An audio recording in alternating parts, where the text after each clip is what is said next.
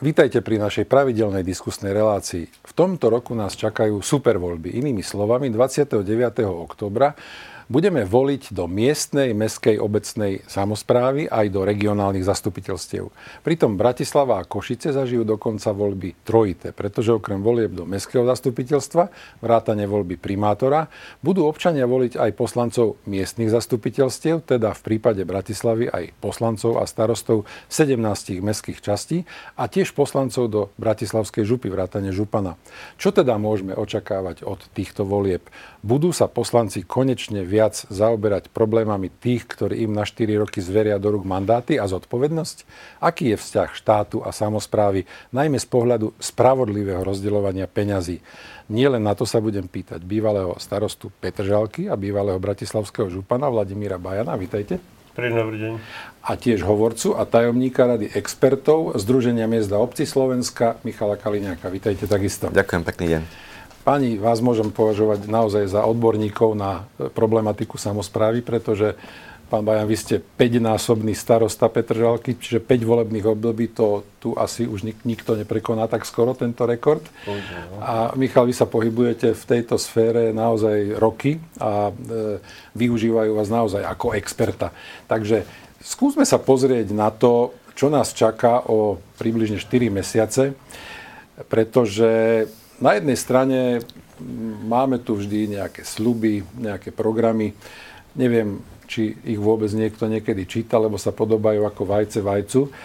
Ale predovšetkým nás bude zaujímať z pohľadu občana, či konečne dostaneme od politikov to, na čo im dávame mandát. Pán Bajan.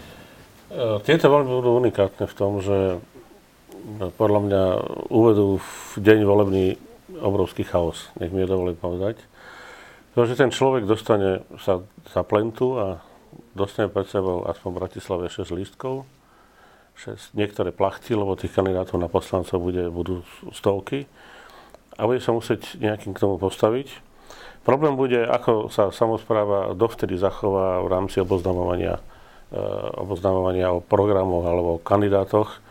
Treba si uvedomiť, že súčasne žijeme veľmi ťažkú dobu veľkú, čiže novinári sa skôr venujú blížiacej sa jeseni, ktorá má byť horúca, čiže tak ten komunál, tie voľby budú akorát v tieni týchto veľkých udalostí. Ale čo tým chcem povedať, je to, podľa mňa, ja to beriem teda trošku osobne ako útok na pre všetkým nezávislých kandidátov, pretože ak ten človek sa má nejakým spôsobom, prepáčte za výraz, vysomáliť z tých všetkých stoviek mien, bude hľadať asi najjednoduchšiu pomôcku, a to je zátvorka za tým menom. Ano. Čiže majú veľkú, obrovskú šancu kandidáti, ktorí budú mať podporu stranickú. Uh-huh. Čiže je to jednoduchšie a bude sa opäť voliť tak podľa priateľnosti toho, ktorého lídra tej ktorej politické strany. Čiže ako keby išlo do útlumu, alebo sa trošku potlačila tá osobnosť kandidáta v neprospech teda týchto transparentnosti tých volieb. Bude to ešte veľmi zaujímavé, pretože sú rôzne techniky, ako to budú chcieť vládnuť, budú sa chcieť pripomínať. Bude to taký marketing, ktorý bude hovoriť o tom, že nie čo chcem urobiť, ale že urobím to určite lepšie ako ten, čo tam je teraz, alebo naopak. Čiže môžeme hovoriť aj o veľmi škaredej kampani, teda, že sa pripravuje niektorá kampaň. Čiže ide o to, čo si ten človek pred prekročením prahu tej volebnej miestnosti posledne zapamätá. A tam to nastane. Aby to ešte ten chaos bol zduplovaný, tak začalo sa uvažovať o prepojení prezidentských volieb a volieb do Európskeho parlamentu, čo ja považujem za absurdné, pretože tie témy sú tak nekompatibilné vo veľa veciach, pretože vidíme, aké kompetencie má prezidentka smerom dovnútra a vieme, čo môžu a hlavne, čo nemôžu poslanci Európskeho parlamentu tam vzhľadom na počet a podobne. Čiže nechcem to zanášať, k tomu sa ešte určite dostanete niekedy v témach, ale záver to je jasné, to je možno na nejakú samostatnú debatu. Samozrejme, ja sa vrátim k tej pôvodnej otázke. Ja osobne to cítim ako veľmi nepodarený pokus ušetriť peniaze, pretože nič sa neušetrí. Bude to väčší nápor na súčasnú organizáciu u starostov a primátorov, ktorí to organizujú.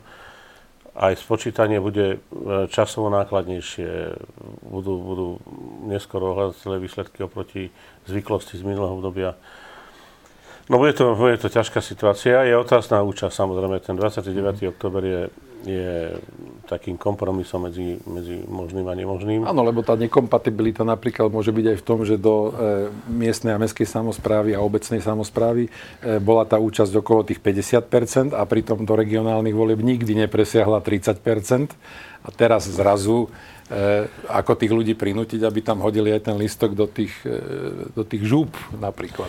Ešte možno jedna malá poznámka, čo nás čaká. Podľa mňa tá nálada spoločnosti a tá apatia, respektíve tá rezignácia na veci verejné je tak silná, aj vzhľadom na to, čo sa deje vo veľkej politike, že sa obávam, že aby sa tí ľudia ostali neznechutení, k tým voľbám, ale to hovorím predovšetkým o tých väčších mestách, lebo na tých obciach predpokladám ľudia o to svoje dienie majú záujem a prejdú. Pán Kaliňák, čo sa musí stať, aby toto nenastalo? Pretože to neznie veľmi optimisticky a na druhej strane tu máme takú tendenciu, pán Bajan tu naznačil, že ľudia budú pozerať do tej zátvorky, čo tam je, akože či je kandidát za tú a tú stranu, ale čoraz viac kandidátov práve do tej miestnej samosprávy si tam píše NEKA ako nezávislý kandidát, hoci v minulosti kandidovali za nejaké politické subjekty. Je toto trend? Myslíte si, lebo aj tu sme mali prednedávnom dvoch takýchto zástupcov samosprávy z Bratislavského samosprávneho kraja a tiež idú ako nezávislí. Tam je viacero premenných a treba si dať na misku váh, kto čo môže zohrať. Sociálne napätie v jeseni bude obrovské. Politická kríza bude pokračovať. Spojenie volieb podľa dôvodovej správy malo sledovať vyššiu volebnú účasť a šetrenie peniazmi. Šetrenie preukázateľne nebude. Ak bude vyššia volebná účasť vo vúckach, tak to preto, lebo ich potiahne komunál, ktorému verí 70% ľudí. Na druhej strane, vyššia volebná účasť automaticky bude znamenať aj to, že bude viac lístkov, ktoré budú pokazené, neplatné, pretože pri 6 plachtách v Bratislave a v Košiciach to bude úplne iné umenie. Zapamätať si dnes PIN kód znamená, že pre istotu si ho dám do mobilného telefónu. Ale zapamätať si tak veľa rôznych čísel kandidátov, to bude námaha. Ďalšia vec je evidentné, že samospráva bude mať vážne sociálne problémy a ekonomické problémy a to isté bude aj vo vzťahu k ľuďom. Takže najväčší frajer dnes bude ten, kto pôjde do kampane s úprimnosťou. Všetko sa nedá a hitparáda sľubov už nebude fungovať. A k tomuto všetkému na margo nezávislých kandidátov ich počet rastol. Rastol neúmerne a bol aj zrkadlom politických strán, že ľudia na tej regionálnej úrovni a komunálnej prestali veriť stranám, lebo tie ich štruktúry reálne nefungovali. A znamená to aj to napríklad, že môže sa to preklopiť v prospech tých, ktorých ľudí poznajú ako tí najbližší, ako keď sú nezávislí, ale vedia, je to ten a ten a ten urobil pre nás to a to. A môže sa stať úplne iná vec, že nezávislí kandidáti budú sprofanovaní. Pretože ten pojem nezávislý sa postupne devalvoval a tí v skutku nezávislí, ktorí boli odpojení od strán, alebo tí nezávislí, ktorých nejaká strana podporovala vďaka výsledkom, tí sú zrazu medzi húfom nezávislých, ktorí si preskákali strany a s kalkulačkou zistili, že asi lepšie je dnes byť nezávislí a po voľbách s niekým. Takže toto vlastne obmedzilo ten štatút nezávislých a k tomu, ak pôjdu rôzne týmy a skupiny kandidátov, ešte toto môže urobiť viac tú transparentnú dôveryhodnú súťaž takou, že ľudia budú zmetení z toho, aký lístok dostali. Či je to reklamný plagát z obchodného reťazca, či sú to kandidáti, ktorí idú kandidovať, alebo či sú to vlastne noví kandidáti, ktorí sa nám ponúkajú so sľubmi. Dnes už bude mať reálne problém zistiť na volebnom hárku, či sú to noví, ktorí chcú prísť, alebo sú to vlastne starí, ktorí už pôsobili a opäť sa uchádzajú o dôveru. Pán Bajan, sa reagovať? Ja by som to zľahčil, lebo nie je nezávislý ako nezávislý, treba povedať. Nezávislý, ktorý je znechutený zo strán, tak jednoducho rezignoval na akúkoľvek členstvo. Na druhej strane vznikajú ťažko definované subjekty typu tým Nitra, tým Žilina, tým Bratislava, tým neviem čo, čo nemá žiaden nelogický základ, čiže je to len nejaký nosič pre voľby. Čiže samo o sebe nenazývame to stranickosťou, nazveme to nezávislý s nejakou nálepkou, čo len metie. A nie je to tak trochu aj taký podvod na voličovi, pretože ako si niekto môže privlastniť Bratislavu? Neviem si predstaviť, ja tomu nerozumiem, pretože to považujem za veľkú odvahu dať svojmu menu privlastok rovná sa bratislavský, petržalský, ružinovský, nemaký. Pretože predsa len tu žije niekoľko z ľudí, ktorí možno majú inú predstavu o fungovaní mesta a nestotožňujú fungovanie nejakého kandidáta práve rovná sa z názvom mesta. Viete si predstaviť vy v minulosti, že by ste si dali, že by ste mali tým Petržalka? Ja to poviem za také hulváctvo a ješitnosť, bohorovnosť rovná sa, ako povedať si, že ja som ten jediný, lebo ja sa tak volám. Ale to je vec postavenia sa, vec názoru, pokory. Ak niekto nemá pokoru k tým voľbám, tak nikto ním ani nejde, lebo jednoducho treba to s tými ľuďmi normálne odkomunikovať. A ešte možno jednu by som doplnil, Michale, lebo naozaj vzniknú rôzne témy, jak to tie všelijaké pozitívne, bude nám tu sveta žiť, ak ma zvolíte, bude tu odrazu zeleň, bude tu fungujúca doprava, ja neviem čo všetko. Len treba sa, aby sa ten človek mal čas aj zamyslieť, či ten, čo to hovorí, už to náhodou nemal v portfóliu, že to už mohol alebo mal urobiť pred nejakými 4-8 rokmi. A skonfrontovať súčasnosť s tými rokmi z realitou. Ale vzhľadom na to, že ten čas je tak prekotne rýchlo, bojím sa, že jednoducho na takéto analytické diskusie bude čoraz menej času a navyše bojím sa, že tá situácia bude tak napätá v spoločnosti, že ten občan aj nestihne zistiť, že už idú komunálne. Vy ste sa nadýchli, ale ja predsa len ešte vám vložím do toho takú podotázku. Myslíte si, že nebudú niektorí ľudia znevýhodnení, ktorí chcú kandidovať oproti tým, ktorí už sú zabudovaní, majú za sebou médiá napríklad, majú prístup k médiám, pretože niektorí kandidáti sa absolútne nemajú šancu dostať do žiadnych médií a tí niektorí, ktorí budú robiť odpočty a budú otvárať nové ihriska alebo nové cyklotrasy, sa do tých médií jednoducho dostanú. Nie je tu nerovnosť šanci? Presne tu, kde končíte otázku, ja som chcel začať ten vstup. Chýba nám tu odpočet. No. Koľky sa dnes postavia a povedia, toto som sľuboval, to je výsledok. Áno. Oni radšej pôjdu do hitparády sľubov a nemusíme to riešiť, lebo stále nás napadne lepší sľub. A toto nabúrava dôveryhodnosť. To je to, čo hovorí pán Bajan, ten osobný príbeh. Recyklujú tú istú tému, pretože ju nevyriešili a opäť ju idú skloňovať. To je neúcta, nedôvera, to je ten jeden rozmer. A ten druhý, ak sa bavíme o tom, čo sa môže diať z hľadiska rovnosti šancí, aké šance majú kandidáti na poslancov, ktorí idú výlučne do zastupiteľstva a niekoľko z nich pôjde na starostu či primátora. Vie, že nemá šance, vie, že je marginalizovaný, ale využije to iba preto, aby mu médiá dali väčšiu pozornosť. To znamená, že tu samotní kandidáti v rámci svojho prístupu robia dvojkoľajnosť rovnosti šancí. A ďalšia vec, ako dokážu médiá vytvoriť rovnosť šancí kandidátom.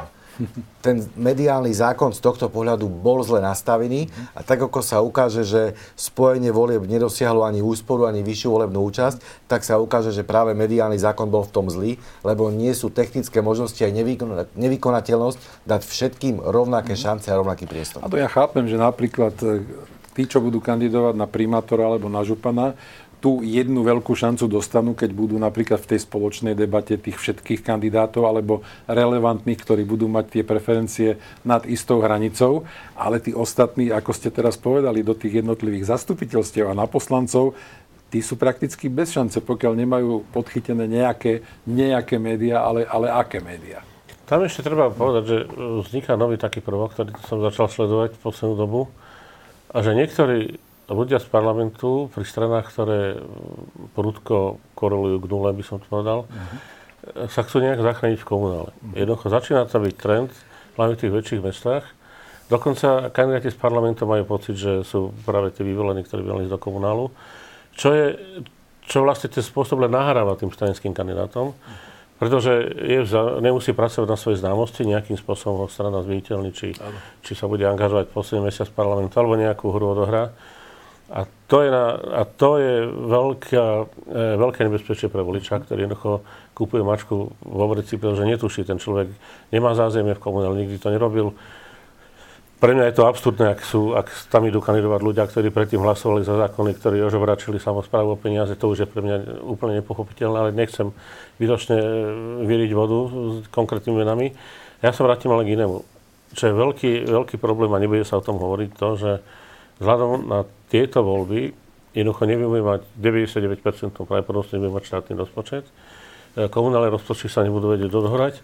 pôjde do veľmi neznámeho prostredia, nový človek, noví poslanci a tak ďalej.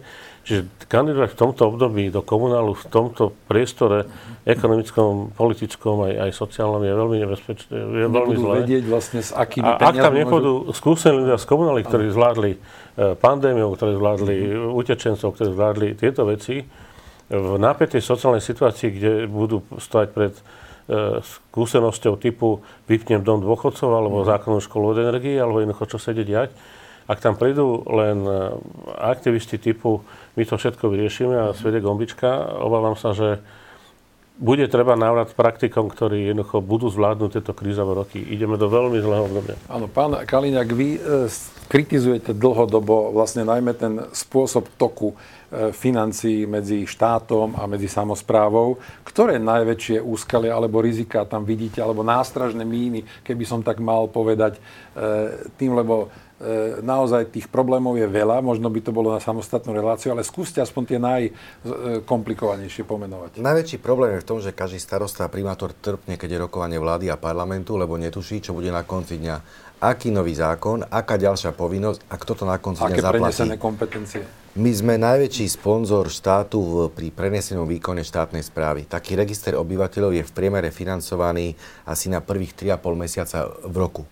A môžeme hovoriť o všetkých kompetenciách. Napokon Vlado Bajan je jeden z tej malej skupiny ľudí, ktorí na Slovensku výrazne prispeli k tomu, že máme Európsku chartu miestnej samosprávy ako európsky štandard, ktorý ale sa dlhodobo porušuje. A to je ten jeden rozmer. Druhý rozmer je ekonomická nestabilita.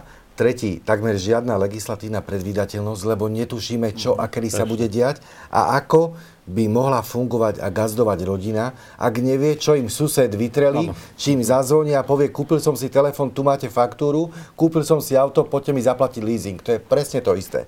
A nadviažem ešte na jednu vec vo vzťahu k tej stabilite v samosprávach, k tým skúsenostiam. V roku 2000 výsledok ekonomickej krízy bola taká nervozita, napätie medzi ľuďmi, ktoré znamenalo až 50% obmenu starostov primátorov. Štandardne je to okolo 30 až 32%. Okay. A táto veľká obmena ukázala obrovské problémy v samospráve, keď prišla jedna skupina ľudí s odvahou z nevedomostí, lebo tomu nerozumeli. Ale vtedy sa ekonomike začalo dariť. Horšie to bude teraz, ak sa ekonomike nedarí, ak samosprávu potrebujem udržať a príde tam skupina dobrodruhov, ktorí sú iba preto odvážni, že nechápu, ako ten systém funguje. A to môže nabúrať nie iba dôveryhodnosť samosprávy, ale na konci dňa to ublíži štátu. Lebo ak obce a mesta budú zle gazdovať, pocítia to ľudia, ale ten starosta neúspešný vie expirovať až o 4 roky. Takže najskôr ublíži ľuďom, nepomôže samospráve a na konci dňa štát ho musí sanovať, lebo sám vytvoril problém. A to možno aj práve tou atmosférou, ktorou sa podstrkáva čierny Peter do rúk starostov a primátorov a tie permanentné útoky na komunál môžu spôsobiť obrovskú nechuť jednej skupiny ľudí a obrovské odradenie tej ďalšej. Takže zelenú dostane ten, kto ani nevie, do čoho ide. A ešte je tu možno taká nejasnosť kompetencií medzi štátnou správou a samosprávou, pretože tu do samosprávy je jasné, že ľudia budú zvolení istým spôsobom. Ale v štátnej správe tam sa napríklad prednostovia okresných úradov menujú politicky, po politickej línii. Vieme, že v tomto volebnom období to bolo v podstate jednofarebne. OĽaNO povedalo, my chceme všetky okresné úrady a dáme tam svojich predsedov. Neviem, či tam zostal nejaký iný z nejakej inej politickej strany. Aká je tam vlastne tá previazanosť a kooperácia? Pretože tie okresné úrady majú aj pomerne veľké kompetencie a môžu anulovať možno niektoré rozhodnutia aj tej miestnej a mestskej samosprávy. V niektorých okresoch by sa dal povedať, fungujú aj napriek fungovaniu okresných prednostov. Tak by som to nazval. Lebo naozaj je úplne legitímne, že strana, ktorá nie je strana, nemôže odborne obsadiť x okresov. To si povedzme, že je to tak. Napriek tomu nezaváhali a obsadili to. Ale ja sa chcem vrátiť k niečomu inému. Starosta z princípu obslúži toho občana od narodenia až po smrť, čiže až od rodného listu až po... Áno, od matriky až po... Čiže keď ten štát nezabere, vždy je tam ten richtár, ktorý jednoducho nejakým spôsobom bude vedieť pomôcť. A ak tam budú naozaj ľudia, ktorí majú pocit, že dosiahli svoj zenit výkonnosti tým, že bol zvolený za starostom a má ten nejaký svoj sociálny štandard, tak ľutujem tú dedinu. Jednoducho nastane tu situácia, kde sa to valí na tie regióny neuveriteľným spôsobom. Tu počúvate nevypravených 55 autobusov. Tam ideme rušiť železničnú dopravu, čo samo o sebe je pre mňa nepochopiteľné. Zároveň nikoho neštipe, mňa teda áno, zastavná stavba na električke. A kopec takýchto vecí a do toho prídu ľudia, ktorí takýchto modelových príkladov máme po regiónoch X od Košíc, Prešova, to je jedno v tejto chvíli. Len do toho príde veľmi nekvalifikované rozhodnutie, ja neviem, z parlamentu alebo vlády. Však nakoniec samospráva to zatiahne, nejakým spôsobom to vykoná. Už teraz cez 4,000 konferencií, ktoré samospráva má. Presne to som na mysli, keď som tú otázku dával pánovi. Už starí harcovníci majú čo robiť, aby jednoducho nejakým spôsobom sa z toho vedeli dostať. A teraz, keď tam príde ešte niečo, čo samo o sebe vyvoláva napätie, aj animozity, a poviem rovno aj politické animozity, lebo najnovšie sa začali nálady z parlamentu prenášať do obecných zastupiteľstiev, Saska, OĽaNO a tak ďalej. Čiže to je jedno veľké nebezpečie, ktoré ešte ďalej môže skomplikovať život, lebo na rozdiel od vlády, ktorá sa nejakým spôsobom v parlamente zhodne, tam zastupiteľstvo môže veľmi skomplikovať kroky starostov. A naopak, čiže tam ešte vzdidú rôzne situácie, ktoré budú musieť riešiť okresní prokurátori ako dozorujúci orgán. Čiže to ešte je navyše, ešte problém, ktorý, to keby budeme otvárať príklady, prídeme k tomu možno niekedy na jeseň. Ja sa k tomu vrátim, čiže celá tá voľba momentálne 2022 je v takej komplikovanej socioekonomickej situácii, že budú mať čo robiť tí kandidáti, aby inak vyzerali vierohodne, aby nesľubovali hodinky z vodotrísku. Jednoducho budú mať čo robiť, aby tá obec prežila. Lebo už tu sú teraz schválené zákony, ktorými seknú po krížoch finančných už od nového roku, rôzne bonusy a tak ďalej. To, ak rátal niekto s nejakým rozpočtom tento rok, tak nech sa rozlúči s modelmi, ktoré majú. Nehovoriac o kompenzáciách, ktoré nedostali. To ešte chcem na chvíľu povedať ešte jednu vec. V novinách prebehla úžasná správa, že môžeme dostať, ja neviem koľko, desiatok miliard eurofondov. Jeden z kľúčových hráčov bola samospráva. A tá samospráva nebude mať na kofinancovanie, vôbec na ambície vstúpiť do toho procesu, tak štát bude veľmi nepríjemne prekvapený, že ešte aj tento model, kde sme mohli čerpať nejaké prachy do územia, jednoducho vybuchne. Vybuchne z úplne elementárneho dôvodu, lebo kým sa tí starostovia nejako v prvej polovičke budúceho roku nejako zohrajú s tými zastupiteľstvami, ujdu výzvy, ujdu kopec iných vecí a no valí sa to na tú samosprávu ťažkým spôsobom. Ale nechcem takto, aby to nevyznala naša diskusia ako strašné ľudia odvolávanie alebo odhováranie od volieb. Nie. Ten občan má kľúčovú rolu v tých voľbách. Musí si zvoliť partiu, ktorá mu bude pomáhať v tom živote každodennom. Ale na rozdiel od iných rokov, kde ten svet bežal trošku ľahšie, teraz je oveľa väčšia zodpovednosť za to, ako rozhodne, pretože naozaj v tej chvíli rozhodujú o svojom osude a svoje deti. V tých mikroživotných príbehoch, ktoré sa dotýkajú od ulice, mesta, dopravy, ja neviem. Áno, vy ste to vlastne ma predbehli, ako takú otázku som vám chcel dať na záver obidvom, že aby sme skončili aspoň trochu optimisticky. Čo teda urobiť preto, aby naozaj mali tieto voľby zmysel a aby sme si nepripadali zbytoční, že iba dáme niekomu mandát na 4 roky, aby sa mal dobre. Ale tie voľby budú mať zmysel, pretože ak 70% ľudí verí samospráve, tak verí, že tento model je funkčný a je dôveryhodný. A tu je jedna jediná vec. Samospráva rieši všetky životné situácie ľudí a ten starosta či primátor musí človeka vnímať ako konečného užívateľa výhod. Ako partnera. Nakoniec. Ako partnera. Z tohto pohľadu nebudeme môcť na rozdiel vysokej politiky hovoriť zákulisné hry, dohody, koalícia, opozícia. Koho si zvolíme, toho máme.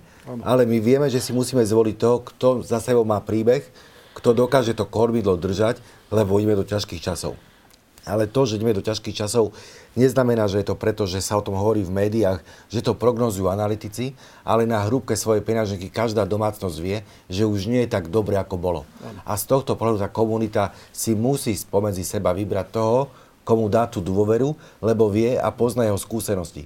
Takže ten marketing musí byť nahradený iba vzájomnou interakciou medzi ľuďmi a tým, aby ten kandidát sa medzi ľuďmi neskrýval pred voľbami, ale ani po voľbách. A reálnymi skutkami a nie sľubmi. A tu máme ešte jeden problém, o ktorom sme vôbec nehovorili zatiaľ, a to je hroziaca pandémia. Už nás strašia epidemiológovia a infektológovia, že na jeseň sa to môže vrátiť alebo rozšíriť. Ty tie počty stúpajú, takže ešte aj to nám môže skomplikovať život. Môže to skomplikovať voľby, lebo vznikla taká veľmi zvláštna novela zákona o voľbách, kde úplne iní ľudia budú spolu rozhodovať o tom, či Jožo alebo Fero bude môcť ísť k voľbám, či nebude vylúčený z titulu pandemického k voľbám a nájsť náhrade riešenia, že sa k nemu pošle schránka volebná. No vzhľadom na to, ako ja viem, ako fungujú okrskové komisie, kde všetky tieto naše akože parlamentné strany, to sú virtuálne skupiny aktivistov, ktorí nemajú členskú základňu, nevedia obsadiť okrsky. V Petržalke ich bolo 110, teraz ich je možno menej, keď si to vidím, čo sú to za počty pri 7 ľuďoch, tak to je hrozné číslo. Tie strany sú bez členov, sú virtuálne, ako naplnia tie veci. To znamená, že hrozí veľakrát jednofarebnosť tej delegácie za tým voličom. No a začne problém. Začne byť podozrievanie, začne byť rôzne ataky. Takže ja len dúfam, že pandémia ako taká, ktorá nezvratne chodí na jeseň a nezvratne každé leto sa na to naši zodpovední ľudia vybodnú, ktorí sa majú pripraviť na to. Čiže dopadne to na plecia samosprávy, tak či tak, len aby neovplyvnil naozaj tú volebnú účasť, lebo to by bolo už tá ťažká rana pre tie voľby. Tak dajme sa prekvapiť. Ja vám veľmi pekne ďakujem, pretože ten čas je bohužiaľ neúprosný a práve sa chýli naša relácia ku koncu. Veľmi pekne ďakujem Michalovi Kaliňákovi, ďakujem dlhoročnému expertovi Združenia miest a obcí Slovenska. Ďakujem pekne, bolo mi cťou s vami diskutovať. A Vladimírovi Bajanovi, 5-násobnému starostovi Petržalky a bývalému bratislavskému županovi. Ďakujem pekne páni. A budem sa tešiť na ďalšie stretnutie s vami. A vám, vážení diváci, ďakujem za pozornosť a pochopiteľne téme supervolieb sa budeme v televízii Bratislava venovať aj v nasledujúcich dňoch a týždňoch. Dovidenia.